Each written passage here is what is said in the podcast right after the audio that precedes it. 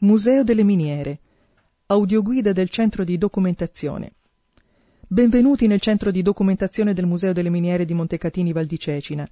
In questo antico palazzo, che è stato sede comunale dal 1500 al 1950, oggi sono raccolte tutte le informazioni che riguardano le risorse del sottosuolo dell'intera Val di Cecina, un'area che nel corso dei secoli è stata ampiamente sfruttata per le sue miniere. Nella prima sala possiamo scoprire i documenti e le immagini della miniera di Montecatini. Al centro troviamo un'ipotetica ricostruzione del pozzo di estrazione con appesi alcuni oggetti originali, un'incudine, una chiave costruita appositamente per una macchina sconosciuta, modelli di ingranaggi da realizzare in ferro nella fonderia della miniera ed altri ancora. Cominciando da destra possiamo osservare un interessante affresco rappresentante la Madonna con il bambino e avvicinandoci ai pannelli alcuni esemplari dei minerali che venivano estratti, calcopirite, bornite, calcocite, eccetera. Le immagini storiche degli edifici ci fanno capire l'entità di questa industria mineraria. Oggi solo alcuni di essi sono stati riportati alla luce, se avete già visitato l'area mineraria potete avere un'idea del complesso minerario oggi e di quello che è stato, altrimenti saranno immagini che potrete ricordare quando vi avventurerete alla scoperta della miniera. Nei pannelli viene per prima cosa trattata la storia della miniera e del livello di produzione, poi vengono fatti alcuni approfondimenti sulle tipologie di escavazione e di estrazione, quindi si passa al personale e dal suo sviluppo durante gli 80 anni di attività. Curiosando tra gli oggetti si possono notare i libri amministrativi, i campioni di minerale ed altro ancora. È questo una piccola parte del materiale cartaceo conservato nell'archivio della miniera, oggi preservato negli ambienti del centro di documentazione. Negli ultimi due pannelli viene affrontata la questione sociale e lo sviluppo demografico del paese, e se prima di oggi non avevate mai sentito parlare di questa miniera, ora sicuramente vi potrà lasciare un segno. Infatti nel 1800 venivano forniti una serie di vantaggi sociali che alcune volte ancora oggi per alcune realtà sono lontani. Uscendo dalla sala e salendo le scale è possibile notare un filo a piombo utilizzato per realizzare i pozzi di miniera. I cartellini riportano i nomi dei dieci livelli della miniera di Caporciano o Montecatini. Nella prima saletta troviamo informazioni relative alle altre miniere di rame presenti sul territorio della Val di Cecina, Libbiano, Micciano, Montecastelli, che furono scavate e rese importanti subito dopo il fiorire della miniera di Montecatini. Per Montecastelli furono addirittura il proprietario e il direttore di Montecatini che si occuparono di avviare i lavori. Questi luoghi oggi sono difficilmente raggiungibili se non con sentieri trekking che permettono di riscoprire i ruderi che ormai fanno parte integrale del paesaggio. Se siete interessati a visitarli potete consultare la carta dei geositi presente in fondo alle scale. Ora passiamo alla sala del Salgemma.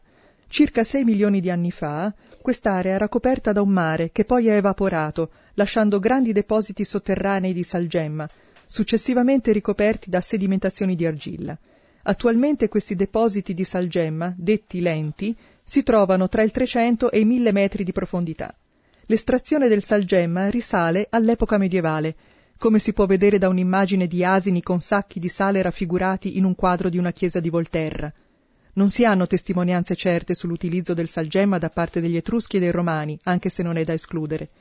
Nel XVIII secolo venne costituita la Salina Granducale e nel 1919, con l'arrivo della società Solvay, si cominciò ad estrarre il salgemma per uso industriale per produrre la soda. Oggi il sale viene estratto con la tecnica della dissoluzione, che prevede di iniettare acqua dolce nel sottosuolo fino ad intercettare le lenti, e lì rimane per diverso tempo per sciogliere il sale, una volta che si è formata la salamoia, l'acqua salata viene pompata in superficie e portata agli stabilimenti di saline per la produzione del sale alimentare e a Rosignano Solvay per la produzione della soda. Nei pannelli si possono vedere le foto storiche dei pozzi del primo Novecento e l'impatto paesaggistico che oggi porta alla sistemazione dei pozzi sul territorio. Nella vetrina si osservano i cristalli di salgemma, con la loro tipica forma a cubo, e cristalli di gesso che si sono formati lungo le tubature del sale. Si passa ora alla sala dell'alabastro, gentilmente concessa dall'Ecomuseo dell'Alabastro di Volterra. Entrando sulla destra si possono vedere i disegni relativi alla storia geologica recente della Val di Cecina e si possono osservare le varie fasi di allagamento dell'area. La prima in una fase di lago, poi, subendo un probabile abbassamento tettonico, addirittura un'entrata del mare fino a divenire mare aperto. Poi, a causa delle forti evaporazioni causate forse da un innalzamento della soglia di collegamento con il mare aperto, il mare si prosciugò. Durante l'evaporazione dell'acqua si sono depositati strati di calciti, di gessi e infine di salgemma. L'alabastro è appunto un gesso microcristallino che si trova a forma di ovuli negli strati di gesso. Nella prima vetrina a sinistra si possono vedere varie tipologie di alabastro, distinte per colore a seconda del tipo di infiltrazioni. Nelle altre vetrine si possono osservare alcuni manufatti di varie epoche. Si può notare che la capacità dei cristalli di riflettere la luce ha da sempre fatto scegliere questa roccia per la realizzazione di lampade. Sulla destra un'urna etrusca, prestata dal Museo Guarnacci, che ci fa capire che primi a lavorare l'alabastro è stato proprio il popolo degli Etruschi. Nell'ultimo pannello sulla destra si vede l'immagine del viaggiatore Viti, che ha commerciato l'alabastro in tutto il mondo durante l'Ottocento. Questo fu il periodo più fiorente per l'alabastro, mentre negli anni 70 del XX secolo la produzione divenuta quasi esclusivamente industriale subì un forte tracollo e generò una crisi che dura ancora oggi. L'intero sistema della lavorazione dell'alabastro può essere scoperto visitando l'Ecomuseo dell'Alabastro di Volterra.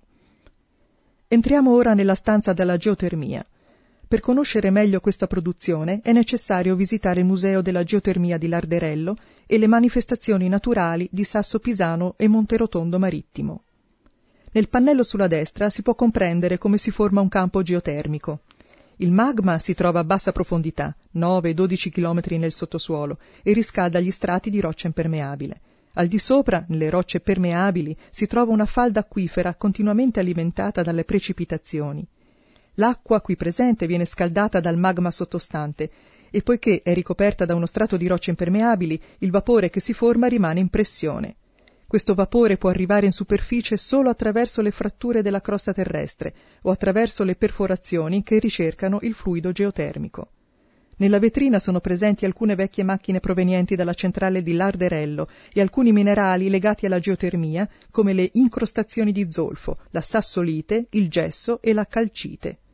Nel pannello di fronte alla porta è riportato un frammento della tabula peotingeriana, un'antica carta militare romana dalla quale si può leggere acque volterrane e populonie, i due antichi stabilimenti termali presenti proprio nelle zone di Larderello in epoca etrusca e romana. Entriamo ora nella stanza dedicata al calcedonio. Nella vetrina si possono osservare degli splendidi esemplari di questo minerale. La presenza del calcedonio è dovuta al passaggio di acque calde probabilmente collegate ai fenomeni geotermici sulle rocce serpentine. Infatti il serpentino, a contatto con acque calde corrosive, si scompone dando origine a magnesite e silice, che nella forma microcristallina viene chiamata calcedonio. In pratica il calcedonio non è altro che un quarzo microcristallino, Ecco perché è così duro e resistente, e nel passato è stato utilizzato per fare gli intarsi di pietra dura, tipici dell'arte fiorentina del 1500. Ancora oggi, visitando l'opificio delle pietre dure di Firenze, si può scoprire come venivano tagliate queste rocce e selezionate.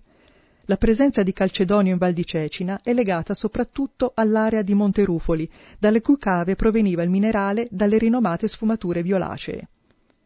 L'ultima sala, non sempre aperta al pubblico, è una sala conferenze e vi sono sulla destra pannelli che mostrano i campioni dei minerali delle rocce verdi e delle rocce sedimentarie. Fra le finestre i pannelli raccontano la storia di altre due presenze minerarie in Val di Cecina, le solfatare e le miniere di lignite. La miniera di lignite di Villetta di Monterufoli ha una storia affascinante e un percorso trekking da non perdere, Infatti, per portare via la lignite era stata costruita una ferrovia che collegava la zona di escavazione con la stazione di Casino di Terra dal 1870 al 1928. Nella parte a monte il terreno era impervio e sono stati realizzati tagli nella roccia, terrapieni e ponti, che oggi sono rimasti sospesi sopra il torrente Ritasso, rendendo il paesaggio di una suggestione unica. La presenza di lignite in Val di Cecina è legata ai periodi di passaggio tra lago e mare, dove in alcune zone si erano formate paludi, favorendo il deposito e la successiva fossilizzazione di materiali vegetali. Audioguida dell'area mineraria. Benvenuti alla miniera di rame di Montecatini Val di Cecina. Il complesso museale è il risultato della volontà dell'amministrazione comunale che, con l'aiuto di altre istituzioni, la Comunità Montana dell'Alta Val di Cecina, la provincia di Pisa, la Regione Toscana e l'Unione Europea, è riuscita a recuperare il complesso minerario abbandonato. La visita verrà effettuata con l'ausilio di una guida del Museo delle Miniere, ma vi forniamo anche questo mezzo che vi permetterà di comprendere meglio il percorso di visita. Partiamo dall'ultima sala alla sinistra della porta d'ingresso.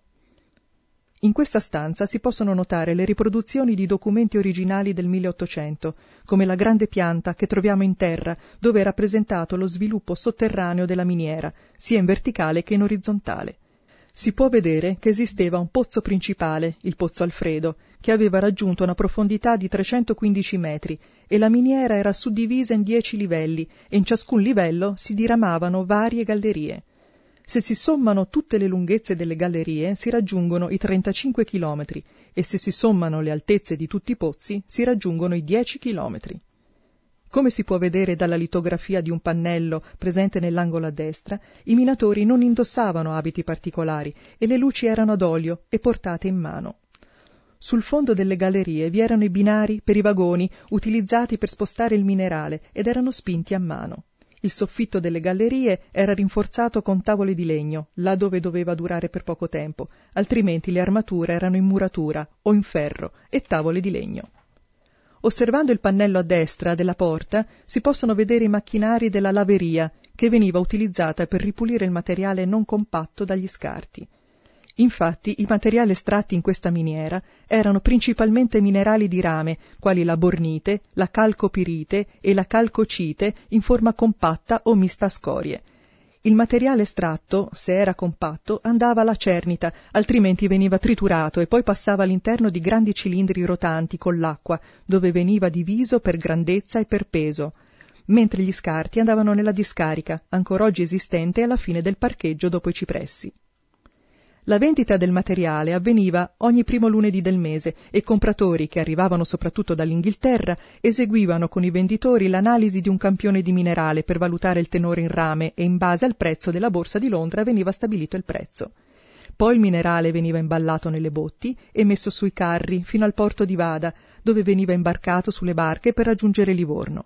Da lì veniva trasferito su navi e partiva per le fabbriche inglesi. In questa miniera si vendeva solo minerale grezzo. La separazione avveniva in fonderie lontano da qui. Se vi trattenete ulteriormente dopo la visita guidata, potrete apprezzare anche il contenuto degli altri pannelli, dove si raccontano alcuni particolari della storia di questa miniera e vengono realizzate alcune panoramiche sul mondo minerario in tutta Europa. Noi ora ci spostiamo nell'ingresso e scendiamo le scale. Siete passati davanti al simbolo della miniera di Montecatini, due strumenti da lavoro incrociati, simbolo del lavoro, appunto, sopra ad uno specchio di Venere, che sembra ricordare l'antica origine delle miniere di rame romane che si trovavano nell'isola di Cipro, da cui il nome latino del minerale cuprum. La mitologia racconta che, infatti, Venere sia nata nelle acque presso Cipro. Da qui il collegamento fra l'immagine e il nome del minerale. In questo ingresso potete notare vari busti in marmo e terracotta che rappresentano la maggior parte dei personaggi protagonisti della storia di questa miniera. Il primo proprietario, il francese Luigi Porté, che ha aperto la miniera nel 1827, il direttore tedesco Augusto Schneider, che per 45 anni ha diretto i lavori, e dopo di lui per altri 12 anni il figlio Aroldo, il conte russo Demetrio Buturline, che dopo i fratelli Kleiber olandesi ha ereditato la proprietà del geologo inglese Sloan, molto vicino al Granduca. Inoltre si possono leggere le targhe dei personaggi che hanno visitato la miniera, per primi i vari Granduca di Toscana, l'arcivescovo di Westminster e il targione Tozzetti, iniziale scopritore dell'antica cava. Infatti, fin dall'epoca etrusca, si è estratto rame in quest'area e in tutte le epoche storiche si ha testimonianza di una miniera, anche se quello che noi oggi possiamo vedere risale interamente al 1800. Nel 1907 la miniera è stata chiusa perché non era più economicamente vantaggioso continuare ad estrarre. L'ultima società che è stata proprietaria della miniera a partire dal 1888 è stata una società completamente italiana, nata proprio in questa miniera, la Montecatini SPA, che poi si unirà alla Edison e darà origine alla Monte Edison, un importante colosso della chimica in Italia del secolo scorso. I minatori entravano in miniera in squadre, ma prima di entrare si fermavano di fronte alla finestrina che si trova vicino alla porta d'ingresso e lì lasciavano la loro medaglia con il numero di matricola che veniva ripresa solo al termine delle otto ore di turno. Questo era un sistema per intervenire in soccorso in mancanza di ritiro di medaglia alla fine del turno. Ora, con i caschi in testa, oltrepassiamo la porta d'ingresso delle gallerie. Sopra di essa un'iscrizione non molto incoraggiante dice tu sei il mio Dio e nelle tue mani c'è la mia sorte. Il lavoro di minatore è da sempre il lavoro più pericoloso del mondo e molti di essi si affidavano alla protezione divina. I minatori dovevano rispettare un regolamento con norme molto rigide, fra le quali c'era il divieto di urlare e fischiare, e magari rispettiamole anche noi. Entriamo si può notare che il soffitto della galleria è completamente rivestito in muratura e i mattoni e la calce venivano fatti dai minatori nelle fornaci che si trovavano in superficie. La lunetta della Madonna di Caporciano è in ceramica del 1800 ed era stata messa a 120 metri di profondità sopra ad un piccolo altare per dare l'opportunità ai minatori di pregare prima di scendere ulteriormente. La lampada appesa è la tipologia più moderna utilizzata in questa miniera è una lampada ad acetilene usata nelle campagne toscane fino al secolo scorso. Nel contenitore inferiore si metteva una polvere bianca, il carburo, e sopra l'acqua, sempre presente in miniera. Per mezzo di una valvola l'acqua scendeva goccia a goccia e arrivava in contatto con la polvere. Grazie ad una reazione chimica si produceva il gas acetilene, fortemente infiammabile, che permetteva di alimentare la fiamma e di avere un buon raggio di luce. Si entra ora nella galleria d'ingresso Luisa, con le dimensioni standard di 140 x 220 metri. Arrivati di fronte alla discenderia, abbiamo un'idea di cosa doveva significare scendere in miniera. Oggi sono percorribili, anche se non aperti al pubblico, 249 scalini e si arriva a circa 120 metri di profondità.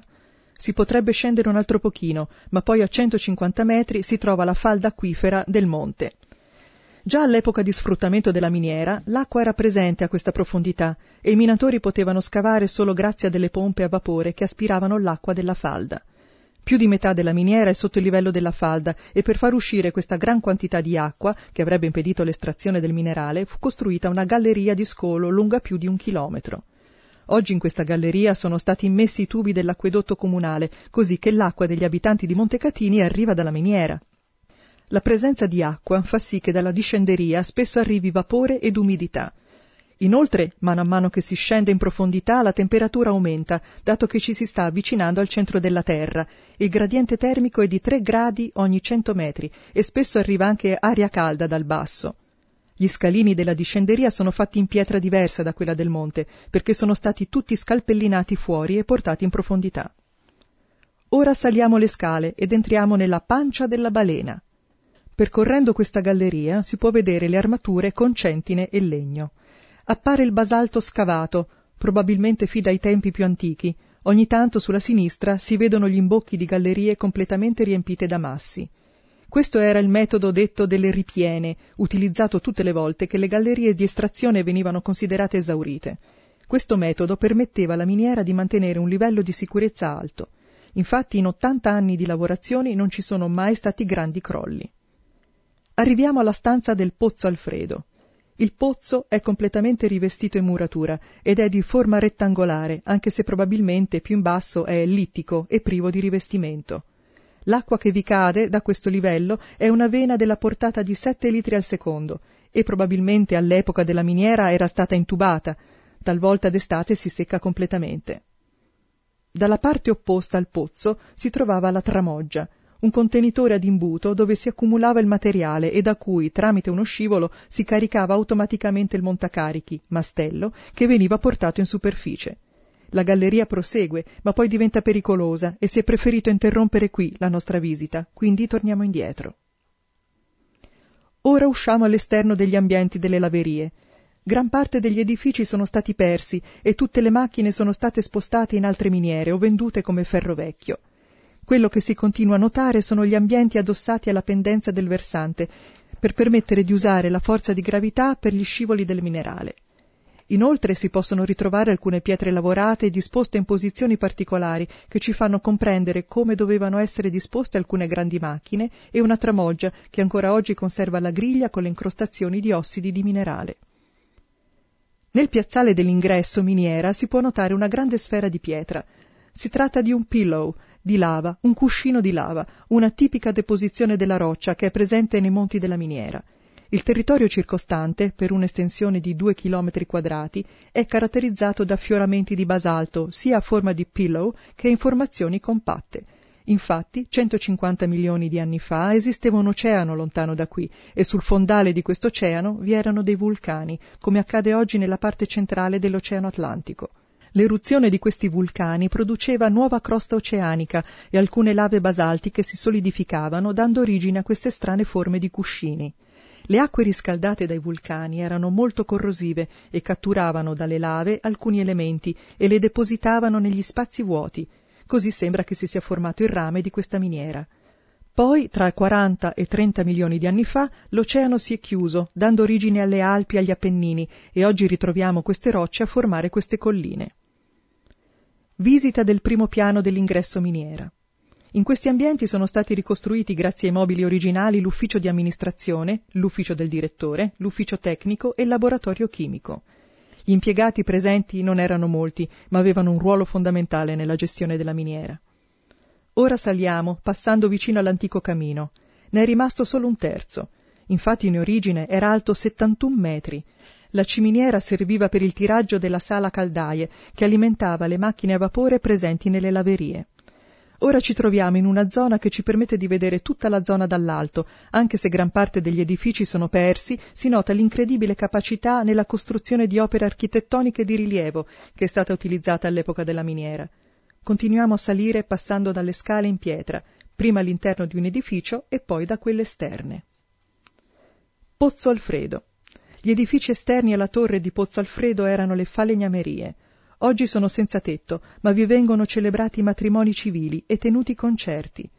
Nel piazzale, di fronte alle falegnamerie, era catastato il legname, poi lavorato all'interno, e l'officina, che era completamente meccanizzata con seghe e mole a vapore. Entriamo nella sala macchine, dove sono ancora conservati i macchinari. L'argano veniva messo in funzione da una macchina a vapore. Le caldaie, con un altro camino alto 71 metri, si trovavano nella stanza accanto, oggi completamente distrutta. Il pistone metteva in movimento un bilanciere, che a sua volta faceva girare la biella, che metteva in movimento prima il volano, poi gli ingranaggi, che davano il numero dei giri, e infine le pulegge, con arrotolato il cavo. Con un'unica rotazione in una ruota il cavo si arrotolava e nell'altra si srotolava, permettendo al montacarichi di far scendere e salire i mastelli, gli antichi ascensori. Entrando nella stanza del pozzo si può apprezzare l'opera degli architetti che hanno effettuato un restauro conservativo, bloccando tutto come se fosse un fermo immagine del momento del ritrovamento. Sicuramente il restauro è di effetto perché riesce a stimolare le sensazioni del visitatore. Il macchinario che si vede è l'ascensore. In alto ci sono le due ruote dove passava il cavo proveniente dalla sala macchina e scendendo agganciavano i due montacarichi. Al di sotto si può apprezzare la profondità del pozzo. Gli ascensori scendevano alternativamente portando minerale in superficie e strumenti profondità, impiegando sei minuti per percorrere i 315 metri del pozzo. Il mastello, una volta arrivato, veniva fatto ribaltare e rovesciava il contenuto all'interno di un vagoncino che poi veniva mandato alla tramoggia che collegava il piano del pozzo con la laveria. Per comunicare con l'interno della miniera dal pozzo veniva utilizzata una campana e a seconda del numero di tocchi si sapeva se doveva scendere, salire, fermarsi o cambiare livello. La torre a castelletto da miniera è intatta e ad oggi la più antica d'Europa e aveva uno scopo solamente industriale nonostante i merli alla sommità e il ricercato gusto estetico. Esistono anche le torri Malakoff nella Ruhr in Germania, costruite nel 1878, utilizzate anche come torri difensive, dato che si trovavano in un territorio di confine. Pozzo Alfredo deriva il nome da quello di Alfred Hall, il proprietario della miniera del 1855, anno in cui entrò in funzione. Prima veniva utilizzato il Pozzo Luigi, così chiamato da Luigi Porté, che funzionava con maneggio a cavalli. Dalla cima alla torre si può apprezzare uno splendido paesaggio. A nord possiamo vedere il Poggio ai Massi con la vedetta antincendio e il grande muraglione, la diga costruita per realizzare il grande invaso di acqua che consentiva di alimentare le macchine a vapore e le laverie della miniera. Verso sud si vede il primo complesso del villaggio minerario con tutti gli edifici gialli, dove si trovavano la chiesa, il teatro, la scuola, la villa del proprietario, le abitazioni degli impiegati, una dispensa per fornire materiale di prima necessità ai dipendenti a basso costo, una piccola foresteria, l'ambulatorio. Mancavano le abitazioni dei minatori perché vivevano nel paese o nelle campagne e non era stato necessario costruire appositamente, come in altre realtà minerarie, completamente isolate dai centri abitati. Continuando ad osservare, in secondo piano si vede il borgo medievale di Montecatini Val di Cecina e dietro Volterra. Volgendo lo sguardo verso destra si possono apprezzare i boschi della riserva naturale di Berignone, la rocca sillana fino al monte più alto, le cornate di Gerfalco, dove si trovano le sorgenti del fiume Cecina. Più vicino si vede un'ampia zona con alcuni laghetti. Si tratta della zona di estrazione del salgemma. Per finire scopriamo la vita delle persone che hanno fatto la storia della miniera. In miniera si poteva entrare a lavorare all'età di 12 anni, ma solo a 18 si scendeva in galleria, un fatto sorprendente se si pensa allo sfruttamento del lavoro minorile in tutte le miniere del mondo nello stesso periodo. I minatori avevano costituito una società di mutuo soccorso, antenata degli odierni sindacati, e con i soldi ottenuti, grazie ad una autotassazione e ad altro denaro ottenuto dall'azienda, riuscivano a pagare le pensioni per le vedove dei minatori, gli infortuni e le malattie. Inoltre ogni anno veniva realizzata la festa dei ramai, durante la quale venivano tirate a sorte tre doti in soldi per figlie o sorelle di minatori. Dal punto di vista culturale ci fu una grande crescita nel paese, infatti forse proprio sotto lo stimolo dei proprietari illuminati furono realizzati due teatri, due bande musicali, scuola maschile e scuola femminile, e il paese fu dotato di ufficio postale e corriera che collegava settimanalmente con la stazione ferroviaria. Ci fu un grande sviluppo demografico. Infatti dai 500 abitanti dell'inizio del 1800 si arrivò ai 2500 abitanti alla fine dell'Ottocento. Con la chiusura della miniera nel 1907 ci fu un grande esodo verso altre miniere nella Toscana del sud e in nord Europa e il paese cominciò a spopolarsi, ritornando agli stessi numeri di inizio Ottocento.